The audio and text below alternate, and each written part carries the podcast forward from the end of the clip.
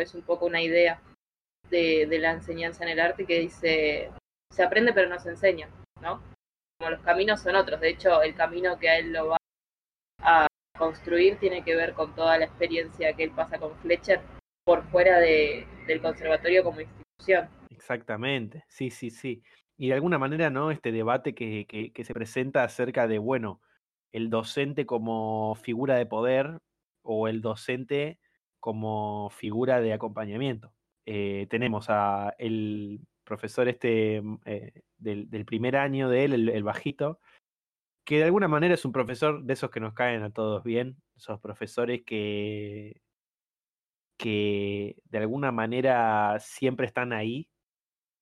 Tenemos al segundo profesor, que es Fletcher, que es, bueno, el profesor opuesto, ¿no? El profesor que va a intentar sacarte lo mejor de vos, pero con mecanismos que, bueno, si queremos son un poco cuestionables. Y el tercer profesor del relato, que esto me parece ya una genialidad aparte de Chacel, es el padre de él. Eh, el padre de él, cuando él le dice, en esa conversación que tienen, Andrew le comenta, no, mi padre es, eh, es escritor, no sé qué, ah, bueno, ¿qué escribió? No, en realidad es más bien un docente, le dice sí. eh, Andrew eh, como casi avergonzándose un poco de la condición o del profesionalismo de su papá. Y digo, bueno, esa idea del profesor que nosotros tenemos, ¿no? Presentada por los profesores del conservatorio, después va a tener como un giro o una vuelta cuando veamos que ese otro profesor, simbólicamente también como no, el, el profesor que le, mar que le tendría que marcar el camino a Andrew, que es su padre, no se lo marca, entonces Andrew lo que hace es, bueno, ir a buscar esa disciplina o esa figura eh, paterna en otro lado, en este Fletcher. Pero digo, inclusive nos invita a pensar si estos profesores son como los vemos en, en la clase, porque claramente el, el, papá de él, yo no creo que en sus clases desaliente a sus alumnos. Y sin embargo a su hijo todo el tiempo le está diciendo, no, pero vos estás seguro que vas a poder hacer esto, no, pero a vos te parece que está bien, no, pero bueno, vos pensás que este camino va a ser bien, como que lo, intenta pinchar todo el tiempo. Y digo, este no sé si es un docente que acompañe tanto. Sí, es un poco, él es como la representación del docente que, que describe Fletcher, de, de, los docentes que te dicen bien hecho, ¿no? Como un, un desaliento, pero no intencional, sino desde un lugar de, de conformismo, de comodidad, de, sí, esto está bien, sí, bueno, media, sí, no, si no es por acá, va a ser por allá, fíjate, tómatelo tranquilo, eh, no, no te esfuerces, no te mates. Bueno, esforzar es una palabra de mierda, pero, y que trae muchos problemas, pero no te, no des todo, ¿no? No, como bien, sí, vas bien, sí, sos buen músico, como como es ese profesor justamente con el que problematiza Fletcher, del que, de los que te dicen buen trabajo. Justamente está presentada toda esa idea, ¿no? Como que ya hasta en los elementos más elementales de la película, como son el docente y todo, inclusive ya eh, deja como una punta abierta al debate, ¿no? Como que él, de alguna manera, uno podría pedirle, bueno, pero ¿qué es lo que está bien? Al final, en tu relato, ¿qué es lo que, lo que vos decís que es correcto? Y él es cierto que de alguna manera no termina jugándose por ninguna de las dos prácticas de enseñanza, o bueno, un poco por la de Fletcher, pero no es que te, te termina subrayando diciendo, bueno, era por acá el camino. Digo, inclusive en los elementos más, eh, si queremos, como lo, lo, los elementos primarios de la película, la docencia, la música, la pedagogía eh, y todo, ya abre un juego para que se puedan debatir un montón de cuestiones y eso en una película nunca es malo.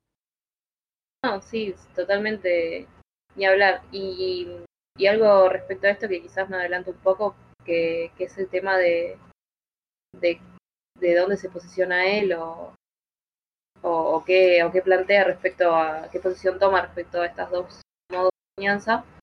Yo creo que un poco, si bien deja, deja abierto el debate, tiene que ver con, con que también no es solamente del lugar del docente, ¿no? Como los resultados no dependen solamente del docente, sino que a veces hay tipos de, alumnos que necesitan ese tipo de docentes o tipo de artistas que necesitan ese tipo de maestros. Como, como habíamos hablado en el capítulo de Chazelle, él un poco necesita y refuerza la personalidad de, de, Fletcher. De hecho, una de las cosas que me parece maravillosas es que él nunca lo mira a los ojos, siempre mira al piso. Y incluso a Nicole, a Nicole tampoco la mira a los ojos. Y, Nicole le dice como, me miras a los ojos, algo así le dice. Y bueno, el final justamente termina con un plano detalle de, las dos miradas, ¿no? Como finalmente, no, no te tengo más miedo, como te entendí y te miro a los ojos. Y bueno, y, y así termina con esa, con esa obra, o sea que un poco hay algo logrado cuando el alumno puede mirar a los ojos. Sí, ya a partir de ese último momento ya uno entiende que ya son iguales. Exacto.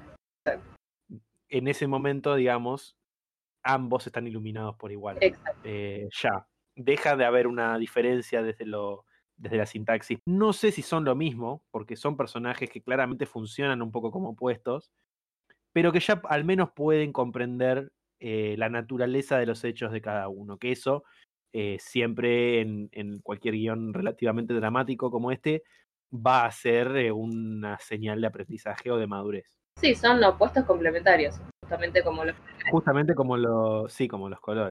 Sí, incluso él le dice, cuando están en el bar, le dice, yo no sé si lo logré, pero dice, no, no tuve ningún Parker, no tuve ningún alumno Parker, pero lo intenté y todo de mí. Sí, y que aparte que sea tan persuasivo, tan eh, sanguinario con lo que quiere y lo que él necesita probarle al mundo, eh, también podemos intuir que hasta esa conversación del bar estaba formando parte de su estrategia.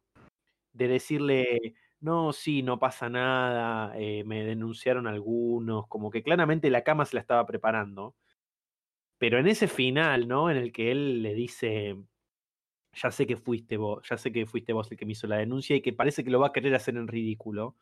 Ese no es el giro final del personaje. Esa es una instancia más que el personaje, una prueba más que le, pone eh, Fletcher a Andrew. Para que finalmente Andrew, eh, cuando se va del escenario y abrace al papá, que tiene de paso un reloj en la mano, ¿no? Continuando con el simbolismo, vuelva el personaje al escenario y eh, de una vez por todas diga, bueno, sinceramente era para llegar hasta acá. Sí, pero totalmente que estaba construido, de hecho eso está todo, esa, charla que tienen ellos en el bar es clave, porque está todo bastante sustentado ahí, cuando él le dice esto de, de que él se opone a esa enseñanza de, de, bien hecho y demás, Andrew funciona casi como el espectador en el sentido de todas las preguntas que uno tiene, como estas preguntas, pero si tenías al mejor músico y lo desalentaste, y eso está todo resuelto cuando él le responde, no desalentaría un Parker. Como, como voy a probar hasta el final, porque si, si yo te, te desaliento y vos dejás esto, no es culpa mía. Digamos, vos no estabas hecho para esto. Viste que incluso le dice, no, y, y ¿por qué no llamas al otro? Y le dice, no, está estudiando medicina. Como diciendo, Sí, no, no es culpa mía porque Al final tan bueno no era. Exacto, exacto. Entonces, bueno, y, y un poco la razón se la da Andrew. Por eso esto de vuelta de que se necesitan, ¿no? Eh, Terminan los resultados como terminan. Sí, él de alguna manera logra llegar a esa iluminación. Exacto, y ahí te da la razón. Y al final tenía razón, o al final, en este caso, los mecanismos que empleó Coso sirvieron. Y de nuevo quiero hacer una, un, un pa- un paréntesis, que esa charla es con lo que más se le pegó a, con la película de, ah, bueno, directamente nos querés decir cómo está, eh, cómo es tu idea del éxito y de la trascendencia, y lo escupís en los diálogos de los personajes. Y yo inclusive eso es lo que encuentro más maravilloso, de que Chazelle, nosotros no sabemos qué piensa Chazelle acerca de la trascendencia, no sabemos qué piensa Chazelle acerca del el éxito y la fama. Esto es lo que están diciendo los personajes representados por Chazelle.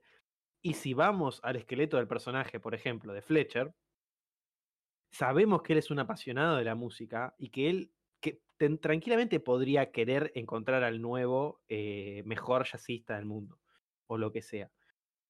Pero no es que sale de la nada y que de repente, eh, no sé, Chazelle pone un pasacalle en, en el medio de una avenida diciendo el éxito es trascender, el éxito es ser recordado.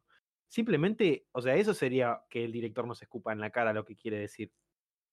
En este caso son dos personajes que todo lo que dicen está respaldado en su persona o en el diseño o la construcción de la subjetividad del propio personaje, o sea, con la que el propio personaje se mueve, se expresa y vive la vida.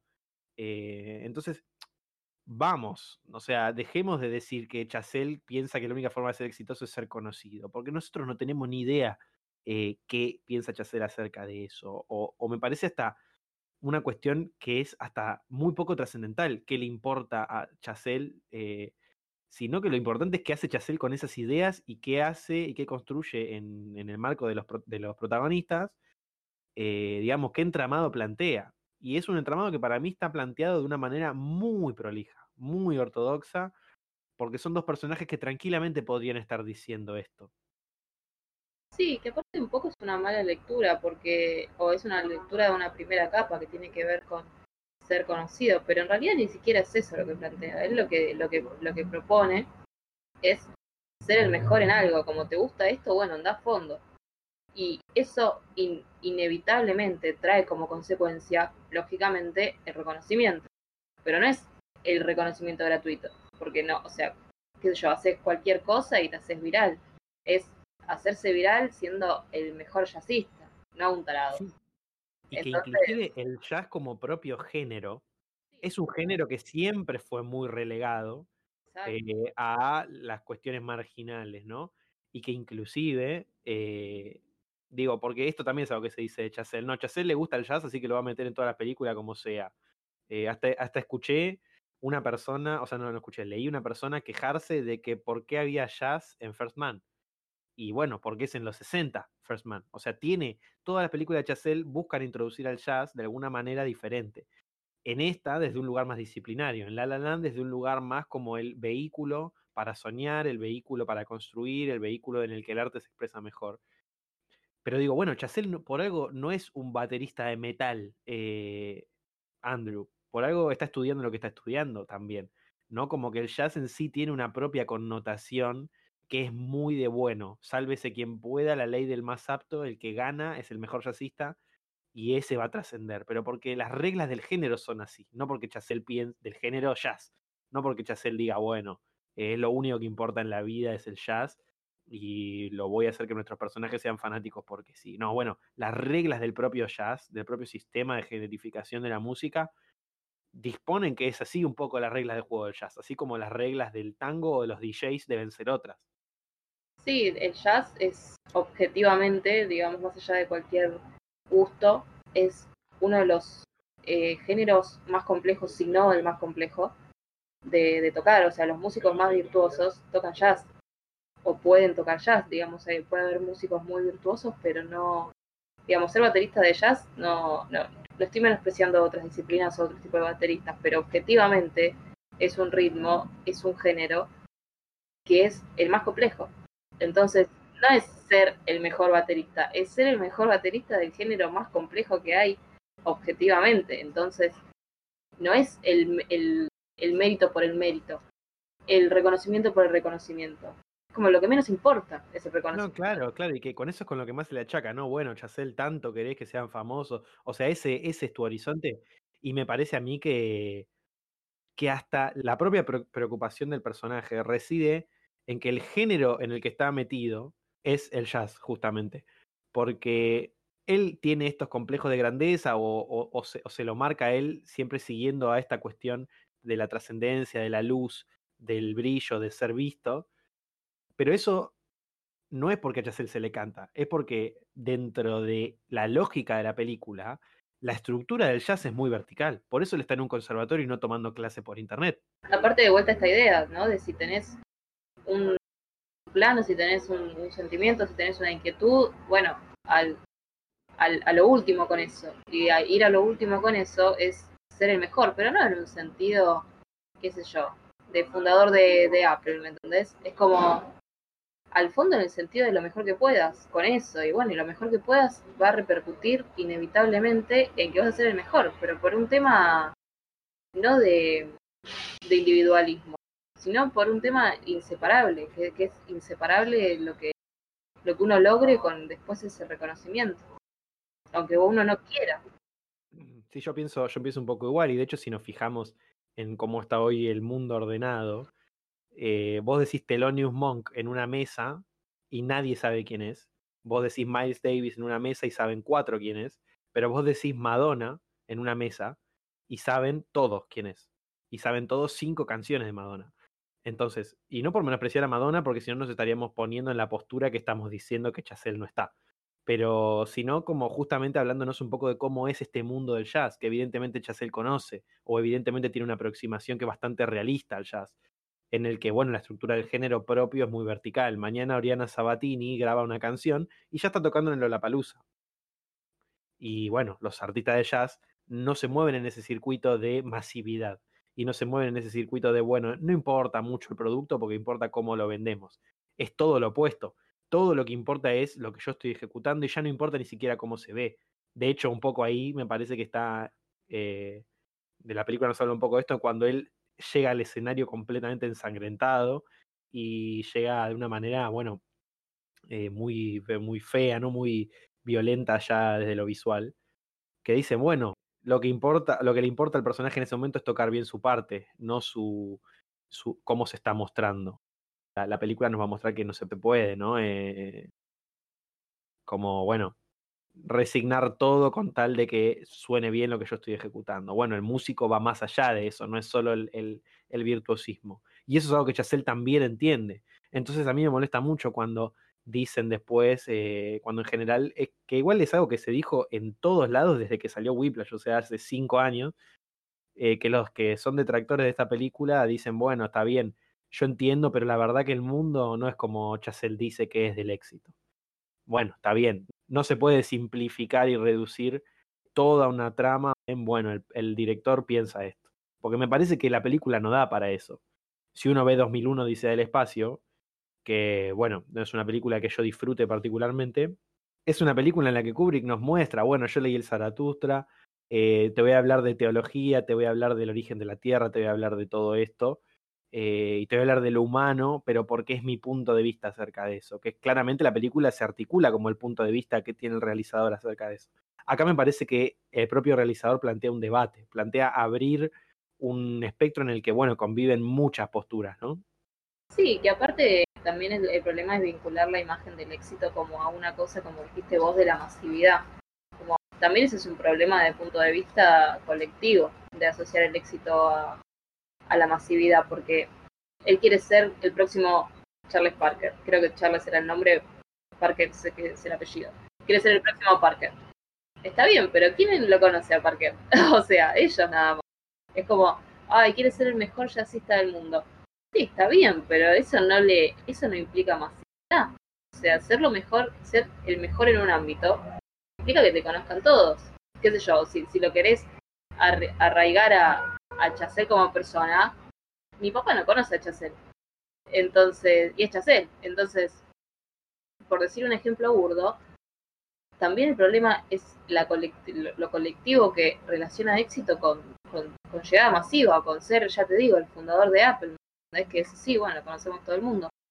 Ahora, ser más ser conocido, tener éxito en el mundo del jazz, no, tiene que ver con ese lugar, no tiene que ver con ser el rey del mundo, porque realmente es un sector eh, pequeño, entonces es como, bueno, ¿qué entiende cada persona o a qué aspira cada persona cuando aspira a tener éxito? Exactamente. Bueno, ya en esta clase mm, eh, que tiene él, como ¿no? en, el, primer encuentro que tiene con, Fletcher, eh, vemos que se espeja de nuestra situación del profesor abusivo eh, que se había mostrado cuando él estaba Fletcher juzgando al ensayo de primer año. Esto ya es como otra liga teóricamente, y uno podría decir, bueno, Fletcher era así con los nuevitos. Pero no, sigue la misma cuestión y que inclusive acá se da algo que para mí es una de las ideas más interesantes de la película, que es cómo dentro de la banda de Fletcher se da como una interpretación del mundo, ¿no? Porque vemos que Fletcher es como uno de esos típicos líderes, eh, líderes que ha tenido la historia, eh, autoritarios, eh, dígase, bueno, no sé, Mussolini, Hitler, bueno, muchos líderes que han sido de, que han empleado el autoritarismo para generar como una identificación, ¿no? En los, bueno, se podría decir como en los seguidores o en esta gente que respalda un movimiento, y digo, se, presenta como este líder autoritario del grupo, pero a la vez se presenta también el comportamiento que tienen eh, los otros eslabones o las otras personas de este mecanismo, que al igual que en el mundo, al igual que cómo funciona en el mundo, eh, también van a poner al pobre contra el pobre si vamos a un lugar más marxista, ¿no? Van a poner como, bueno, van a competir los, los relegados, los de abajo, van a competir por un puesto, por un reconocimiento, pero van a competir entre ellos sin darse cuenta de que están todos ahí por lo mismo, ¿no? De darse cuenta que están todos ahí por eh, su amor a la música, por su pasión o por su talento. Y en vez de potenciar eso, Fletcher, eh, al igual que como no lo potencian los sectores dominantes o los líderes dominantes, ¿no?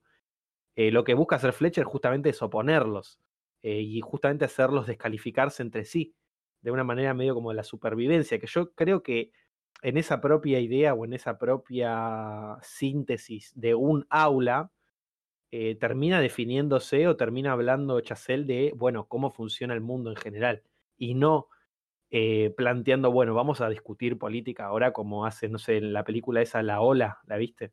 Sí, sí, sí. Es una película, bueno, bastante cuestionable para mi gusto, que todo el tiempo te está diciendo, bueno, adentro de este aula estamos hablando de cómo funciona el mundo en realidad. Eh, acá en Whiplash, ese aula y esa imagen del mundo es representada, no es, bueno, te voy a hablar de cosas importantes ahora, todo está dentro de los términos de, bueno, esta primera historia del músico, ¿no? La ola está más vinculada justamente, si bien es subrayado y si bien es discursivo, justamente ese es como, como el problema, ¿no? Como el lugar donde se juega el grupo, un grupo de pertenencia que, que se siente representada ante una persona autoritaria que lo que promueve es el no autoritarismo, justamente, bueno, como eso se te vuelve en contra, como es un juego muy peligroso.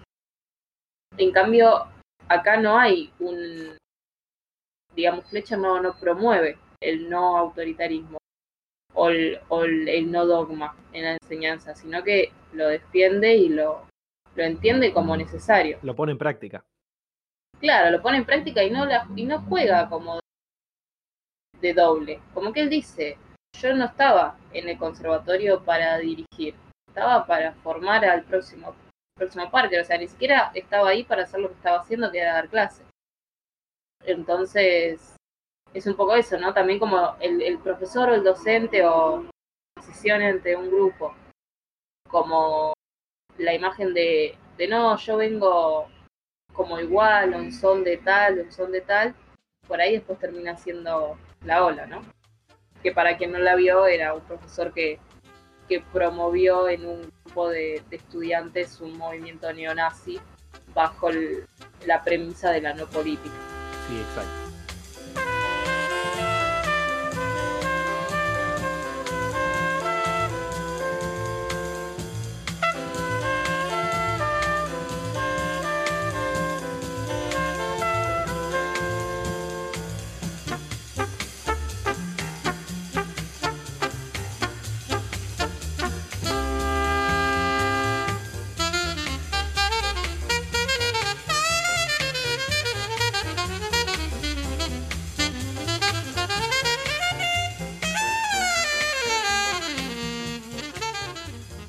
Luego de esa, secuencia vemos que él va directamente a cortarle a Nicole. Eh, otra vez marcando ¿no? la alternancia tan prolija que inaugura Chazelle entre estos dos personajes. Sí, que incluso él le dice, vos eh, sos un obstáculo. Se lo dice así directamente como... Y ella le empieza como a decir todas las cosas como, ¿realmente me estás diciendo esto? Y él le dice, sí. Ella dice, pero me estás diciendo que, que, que no, que no puedes estar conmigo porque yo no tengo metas en la vida, entonces te interrumpo, sí. Le dice. Bueno, Claro, él ahí se termina de determinar como un personaje de piedra, ¿no? Como que le está rompiendo el corazón a una chica y le dice, sí, la verdad que sí, porque vos no vas a llegar a ningún lado y bla, bla, bla. Sí, como se definió por, por, por todo, ¿no? Por ir de lleno al, otro camino. Y se, y se dio cuenta, después de, creo que es la tercera vez justamente, que, que quiere vincular esas dos vidas que no son compatibles, desde su subjetividad.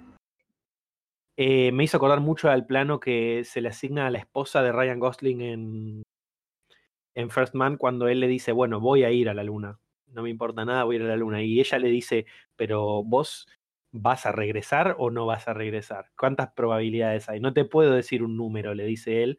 Y ahí, después de que él le dice eso, hay un plano de la esposa de él completamente anonadada, como diciéndole, bueno, me estás tomando de boludo. De boluda, va, sería. Y Nicole, de alguna manera, está en la misma postura también, ¿no? Espejado, las dos mujeres contra los dos hombres, y Nicole queda de alguna manera de la misma manera, como diciendo, loco, vos me estás hablando en serio, o sea, ¿de verdad pensás eso? Y Andrew, de alguna manera de piedra, le dice, sí, la verdad que, que sí, todo lo que dijiste, que no vas a hacer nada, que yo voy a ser legendario, todo lo que sea. Es que es esa postura de que son dos, dos ideas de, de vida o dos formas, que nada de vida, que no comulgan, que uno tiene que elegir. O bueno, después supuesto seguro que habrá ahí en donde uno puede hablar largo y tendido, hay toda una filosofía que es la vitalista, ¿no? De qué vida pena vivir y etcétera, etcétera. Pero, pero bueno, se posiciona ahí como realmente en este momento para este personaje, en esta historia, no son compatibles. Sí, exactamente. Yo estoy, estoy de acuerdo con que es una, hay una punta que, que se deja, ¿no? Del relato. Pero bueno, pasamos a una secuencia ya aproximándonos un poco más al final del segundo acto, una secuencia en la que se va a plantear la puerta hacia el tercer acto, en el que se van a terminar de definir todas las tensiones que se han presentado en el segundo.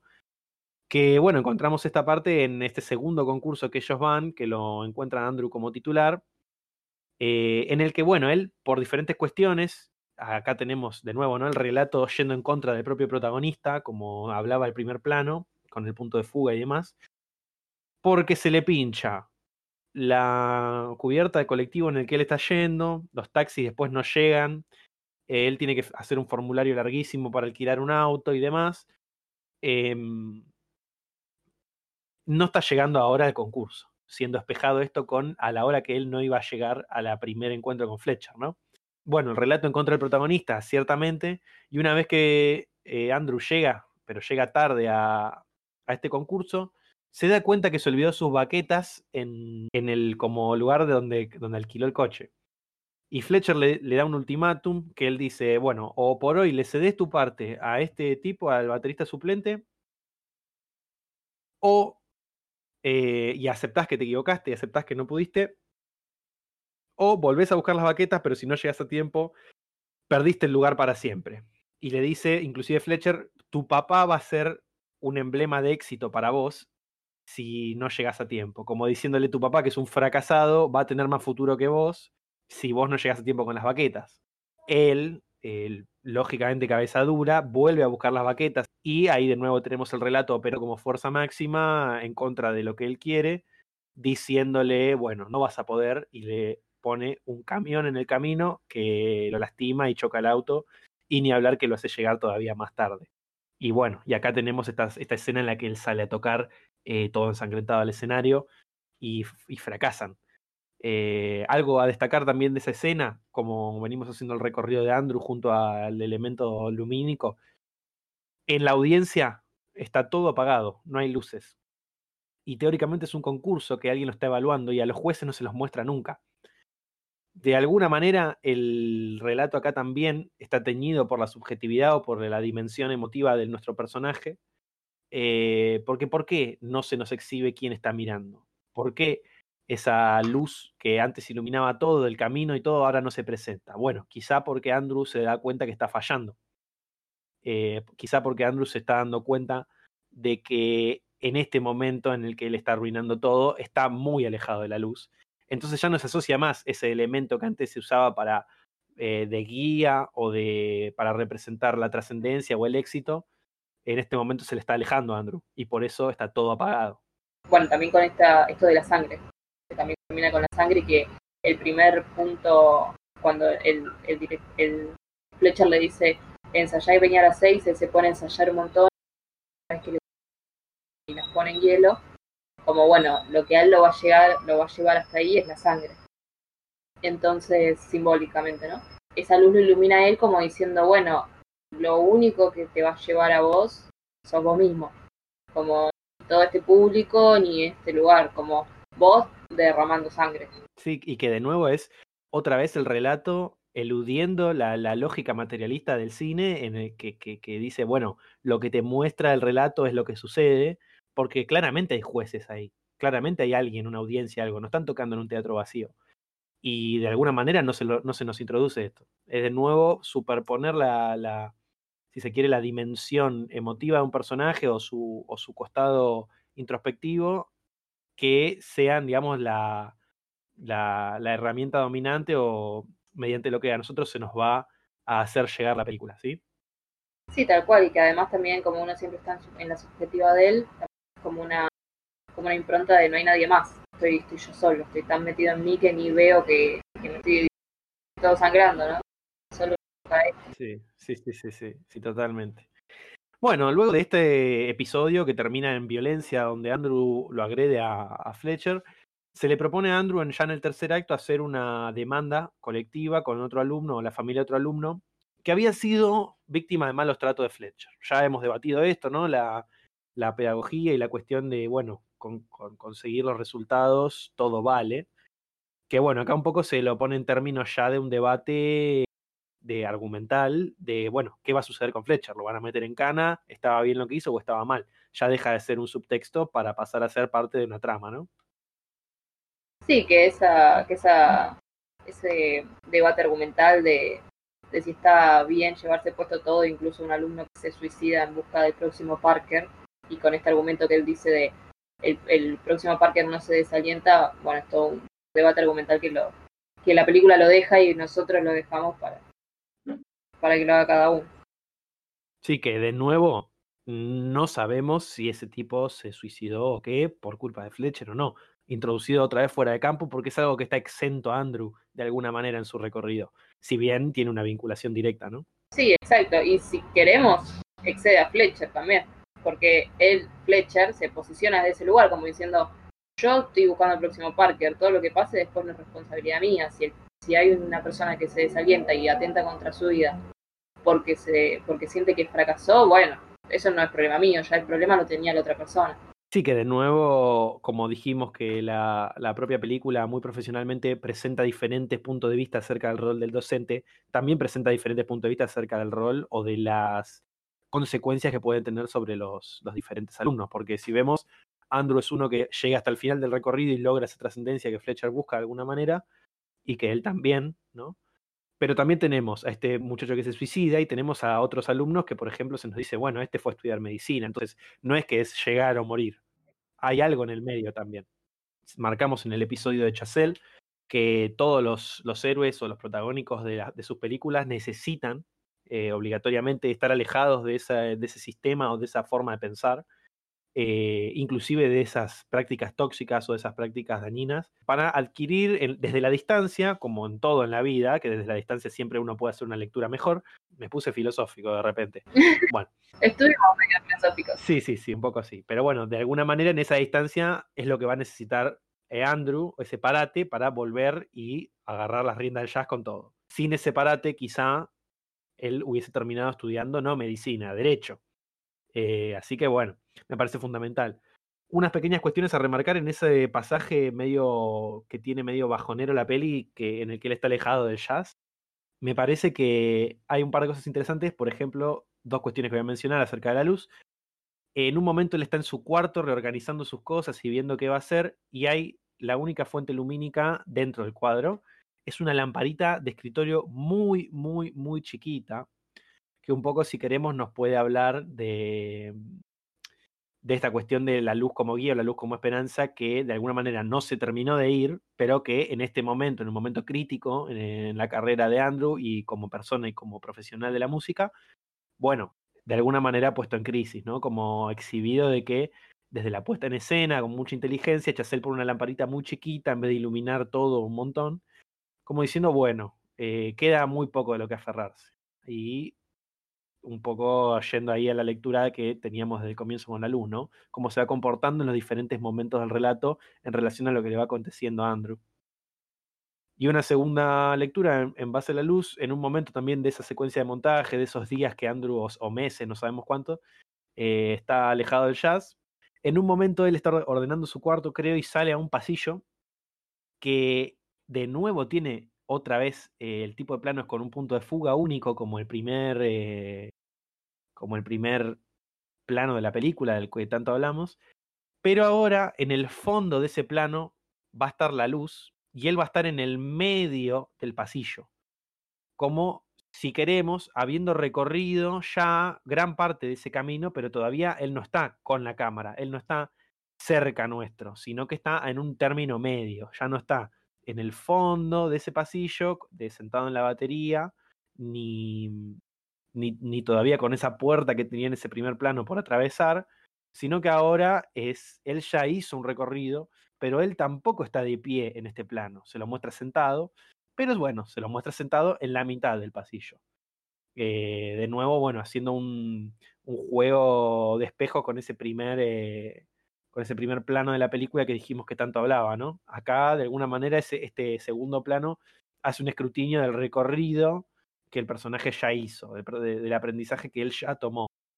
Bueno, ¿te parece si pasamos a la secuencia final del relato ya?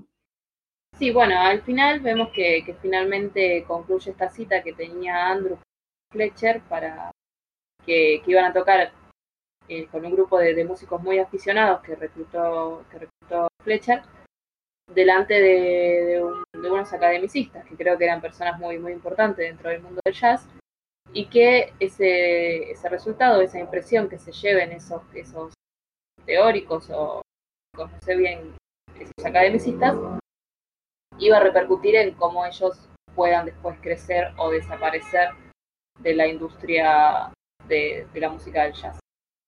Iban a, a, tocar Whiplash y cuando está, está todo el escenario todo el escenario puesto para que, para que ellos toquen. Antes de salir a escena, Fletcher les dice esto, esto muy importante, que es que, bueno, o los van a amar y los van a disparar al éxito, o si, si la pifian, eh, adelante de estos academicistas, retírense para siempre del mundo del jazz.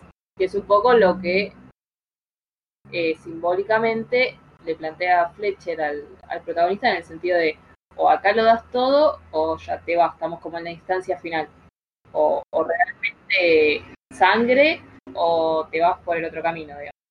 Sí, propiamente como ya Fletcher eh, cuando dice eso es como que está siendo consciente de que es la última escena de la película la que va a venir, como, como que dice es un todo nada, no por citarlo a Guido Casca, ¿no? Pero por de alguna manera ya es como que, bueno, ahora vamos a jugar todo lo que hay por jugar, se juega acá. Y bueno, arriba del escenario, eh, parece ser como que Fletcher estaría orquestando una más de sus, de sus saboteadas o de sus pruebas hacia Andrew y le, hace tocar a la banda un tema que él no tiene ensayado, que le dijeron que no, iba, que no iban a tocar. A raíz de la, de la denuncia, que él sabe que lo denunció, que es en parte eh, como su última prueba. No, bueno, nos venimos matando a ver quién gana, si, si sos el próximo Parker o no. Entonces es como, él le dice, sé quién, o sea, es, es como una última prueba a raíz de ese desafío constante que ellos tienen, entonces sé que fuiste vos, a ver si me vences o no.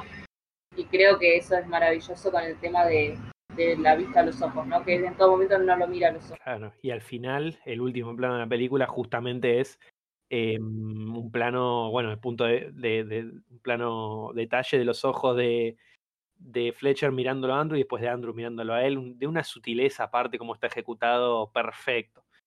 Y mm, bueno, nada, mm, nada menor que él en esta última va a tener la remera negra, la camisa negra, como el reggaetón.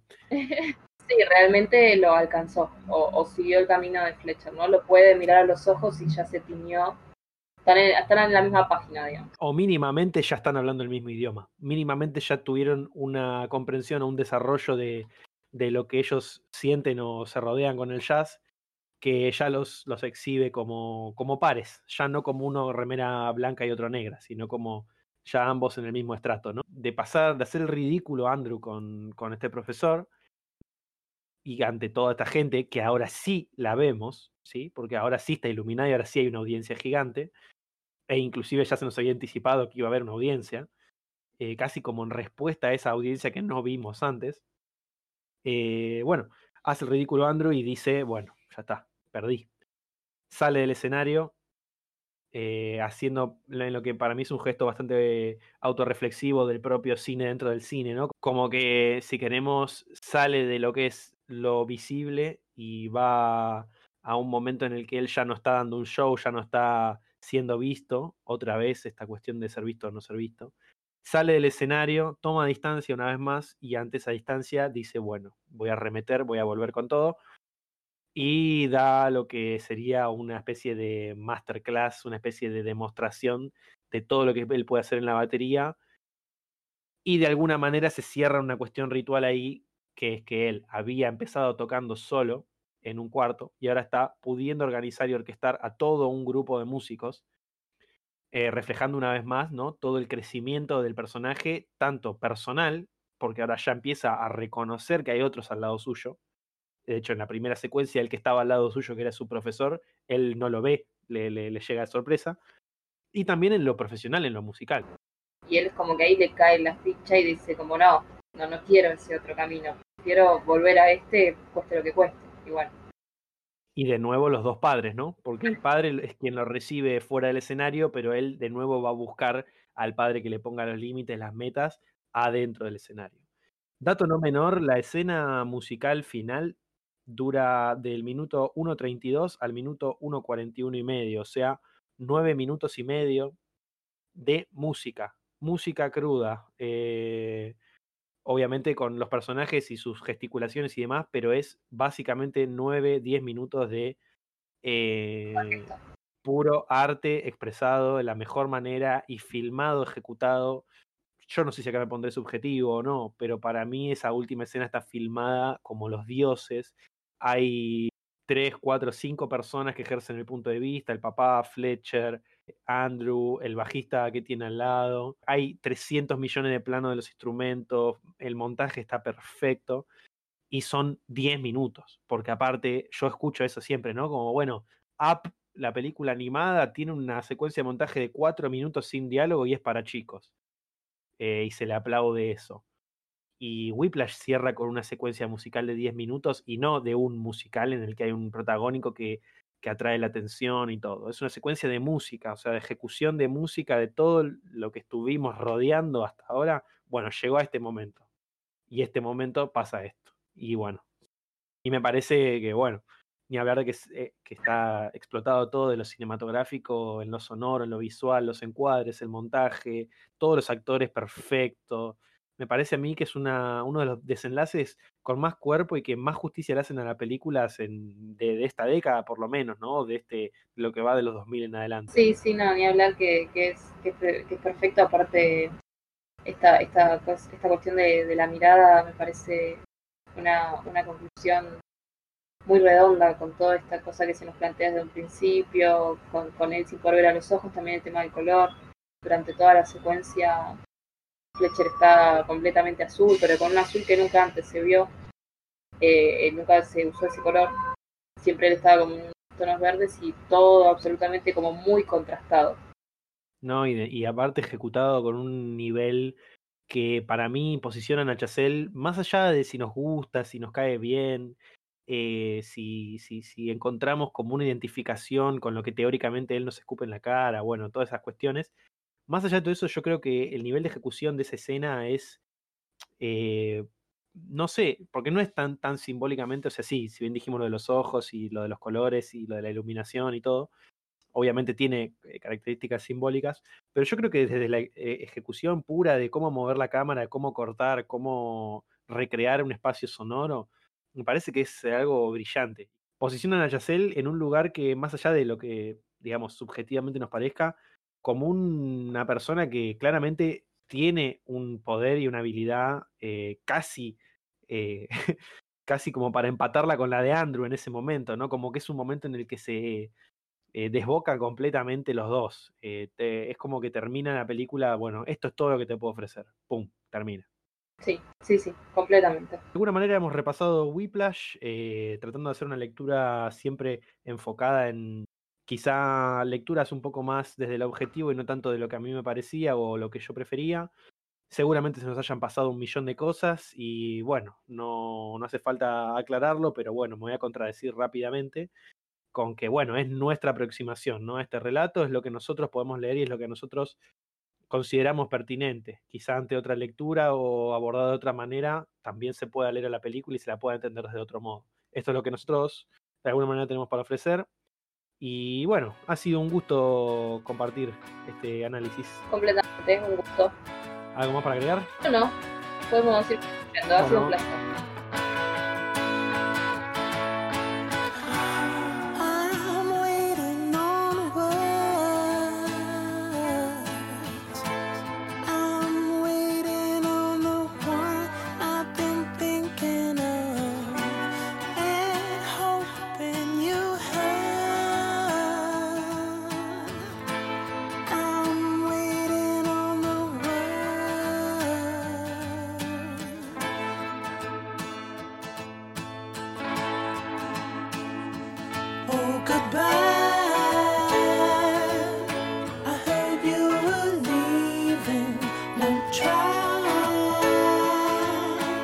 changing your